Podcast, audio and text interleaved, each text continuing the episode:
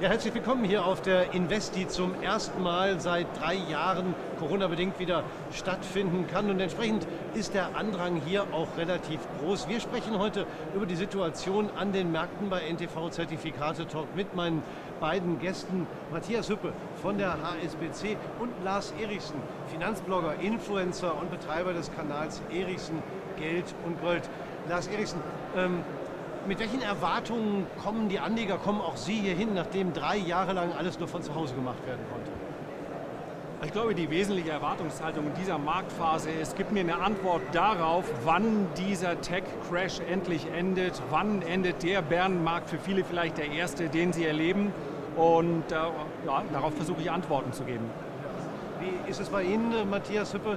Ähm, auch Sie sind ja jetzt äh, mit einem Stand vertreten und das ist doch mal was ganz anderes, als nur vom Büro aus zu arbeiten. Ja, das ist das Schöne, mal wieder in, in Gespräche zu kommen, mit den Leuten zu reden und genau das, was der Lars Erichsen sagte, die Gespräche, also ich glaube vor einem halben Jahr werden alle nur noch boom und boom und jetzt merkt man plötzlich, jetzt kommt so ein bisschen, oh, jetzt gehen die Kurse ja mal in die andere Richtung, was soll ich tun? Also jetzt ist eigentlich genau der richtige Zeitpunkt. Und das macht einfach mal Spaß, sich wieder so auszutauschen, weil das ganze Videokonferenz und so weiter ist schön und gut, aber sich mal gegenüberzustehen ist immer noch was anderes. Wenn wir mal auf die Märkte schauen, die sind ja nun wirklich äh, von Krisen und Problemen aller Seiten bestimmt. Ähm, ist das etwas, was auch den Anlegern richtig Sorgen macht, mit denen Sie zu tun haben? Ja, man muss sagen, also einerseits gibt es die Anleger, die sagen, ich habe ja schon einen neuen Markt erlebt, ich habe zweitausendacht erlebt, ich habe so viele Krisen erlebt, das ist für mich nichts Neues. Ähm, die sind relativ entspannt, aber da merkt man natürlich, was Lars Erichsen auch gerade gesagt hat, dann sind die, die jetzt wirklich zum ersten Mal mal so einen Bärenmarkt erleben und sich fragen, wo führt das denn noch hin? Und wenn man sich mal anguckt, historisch gesehen, wir hatten im Nasdaq auch mal durchschnittlich fast siebzig Prozent Korrektur. Also wir sind da jetzt mit den dreißig Prozent noch, noch gar nicht so weit unten, so gesehen, historisch gesehen. Und da merkt man schon, da kommen jetzt natürlich ganz andere Fragen. Aber es ist auch genau der richtige Zeitpunkt, dass man jetzt einfach, und das ist ja das, Börse ist keine Einbahnstraße, das sagt man immer so schön, aber das ist genau der Punkt. Und jetzt zeigt sich so ein bisschen Spreu vom Weizen trennen, wer macht's richtig und wer hat sich vielleicht zu sehr, sage ich mal, nur darauf verlassen, dass die Kurse ewig steigen werden.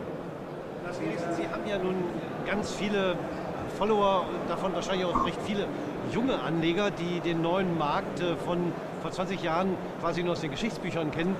Wie gehen die denn damit um, dass auf einmal zum Beispiel Tech-Werte dreißig, vierzig Prozent im Minus liegen und äh, dieses Buy-the-Dip, was in den vergangenen Jahren häufig funktioniert hat, zumindest im Moment nicht so funktioniert?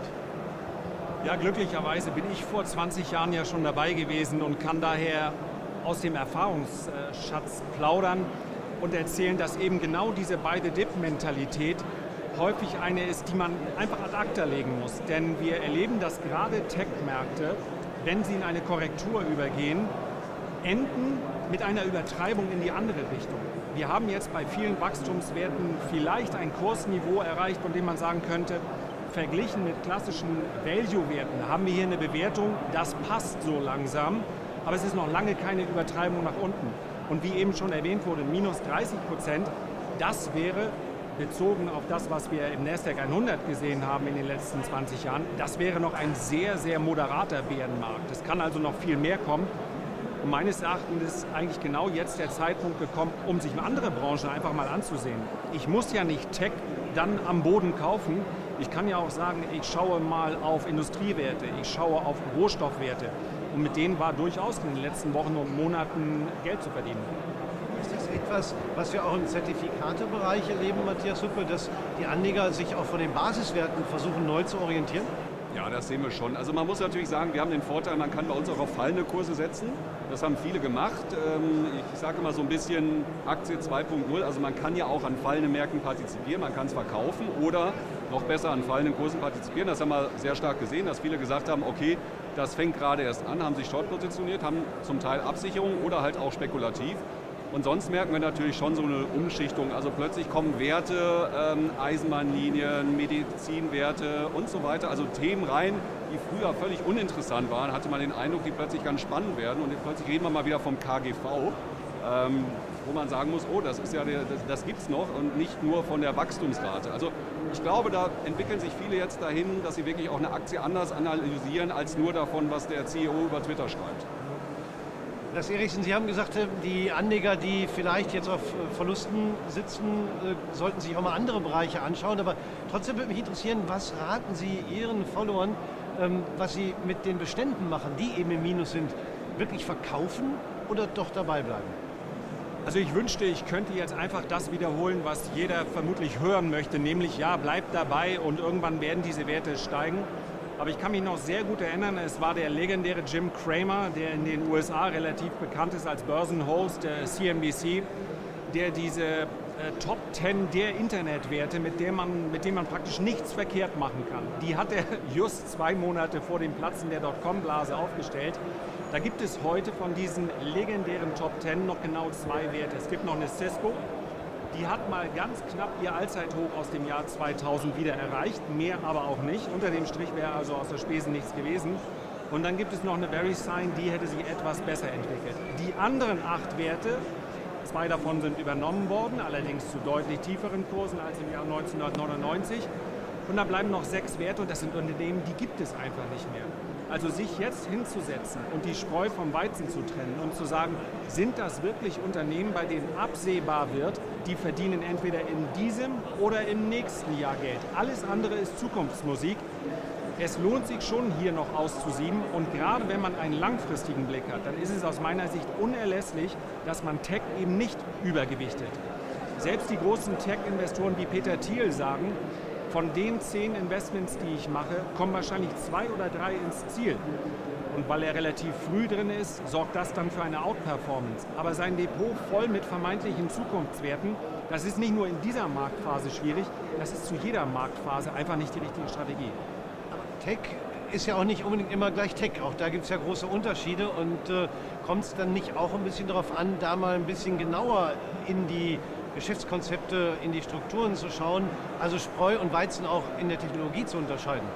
Absolut. Der ganz große Unterschied, selbst im Tech-Sektor, selbst wenn ich zum Mond fliegen will oder zum Mars ist, verdiene ich Geld oder verdiene ich kein Geld? Und wenn ich Geld verdienen möchte, wann wird das sein? Das heißt also, das, was wir so im, im Nasdaq hundert wahrscheinlich als Tech verstehen, also die großen fünf, sechs, die Meta, also Facebook, Alphabet, Amazon, das ist ja fast schon so, so eine Twitter-Aktie zwischen Tech und Value. Die haben enorme Cash-Bestände, bei denen muss man sich jetzt um die Existenz keine Sorgen machen. Es gibt aber auch in den Reihen dahinter wirklich auch valide Geschäftsmodelle, Unternehmen, von denen man sagen könnte, das sind Qualitätsaktien, die sind jetzt unter Druck, weil per Gießkannenprinzip im Bärenmarkt einfach alles verkauft wird. Und das sind natürlich Chancen, aber es gibt auch etliche Werte. Und hier würde ich insbesondere auf die schauen, die in den letzten zwölf Monaten an den Markt gekommen sind, wo ich zumindest meine Zweifel habe, dass hier der, der Beweis schon erbracht ist, ob mit diesem äh, Geschäftsmodell dann dauerhaft Geld zu verdienen ist. Also der Blick auf die fundamentalen Daten der Unternehmen wird entsprechend wichtiger, als er vielleicht in dem vergangenen Jahr war. Aber es gibt trotzdem eine Seite, Matthias Hüppe, die auch nicht unwichtig ist, ähm, die so mit dem Schlagwort Money Management beschrieben wird. Ähm, ich habe ja verschiedene Möglichkeiten, die ich auswählen kann, wenn ich ich sag mal, vielleicht nicht noch nicht, noch nicht Depotleichen, aber eben Werte mit viel Minus im Depot habe. Was, was kann ich machen, um Money Management professionell umzusetzen? Ja, im Endeffekt muss man sich immer klar machen, das Einzige, was man selber in der Hand hat, ist der Verlust. Der Gewinn macht der Markt, den Verlust kann ich steuern. Und das wird oft vergessen und man muss Verluste realisieren. Also ich war letztens, war ein ganz gutes Beispiel, im Vortrag vor Studenten gehalten und dann habe ich über Stop-Loss gesprochen. Und dann sagten, ja, aber warum soll ich denn verkaufen? Das macht doch gar keinen Sinn. Und da habe ich gesagt, okay, wer von euch wäre damit zufrieden, wenn er jetzt nur zwanzig Prozent Verlust in seinem Depot hat? Da gingen alle Hände hoch. Da habe ich gesagt, Stop-Loss bei achtzig Prozent setzen, dann werdet ihr jetzt raus. Dann könnt ihr euch das von außen erstmal zugucken und dann vielleicht später wieder einsteigen und nochmal drüber nachdenken. Und das ist genau das Thema. Man muss Verluste realisieren und das ist ein psychologisches Thema. Und eben, es darf nicht zu Depotleichen kommen. Und das ist ja immer, wenn ich fünfzig Prozent Verlust habe, muss ich hundert Prozent Gewinn machen, um es auszugleichen. Das wird schwierig. Wenn ich zwanzig Prozent Verlust habe, fünfundzwanzig Prozent, da passt das vom Verhältnis noch. Also so blöd es klingt, Verluste realisieren ist eigentlich die Kunst. Und der Unterschied zwischen erfolgreich und nicht erfolgreich ist nicht die Titelselektion, sondern die Verlustrealisierung. Das ist der einzige Unterschied. Zertifikate ist etwas, was bei Ihnen nicht das Hauptthema ist, aber Sie beschäftigen sich natürlich auch damit und ähm, in Ihren öffentlich einsehbaren Depots äh, sind die durchaus auch zu finden. Wie gehen Sie oder wie setzen Sie Zertifikate ein? Wie gehen Sie damit um? Ich nutze Zertifikate gerne auf der Short-Seite, weil sie hier einfach, genau wie übrigens auf der Long-Seite, mir erlauben, das Risiko bis auf den letzten Cent genau zu bestimmen. Also das einfachste Beispiel: Wenn ich in ein K O-Zertifikat investiere, und die K O-Schwelle entspricht meinem Stop-Loss, den ich einfach analytisch ermittelt habe, dann kann ich auf Heller und Pfennig bzw. Cent sagen, so viel kann ich verlieren. Und wenn ich vorher definiert habe, mehr als ein Prozent oder zwei Prozent, drei Prozent wären für mich das Maximum im aktiven Handel, im Trading, mehr möchte ich nicht verlieren, dann habe ich genau die Summe, die ich investieren darf. Und dafür sind meines Erachtens ähm, Zertifikate, gerade dann auch, wenn es um zeitlich begrenzte Spekulationen geht, die ideale Wahl.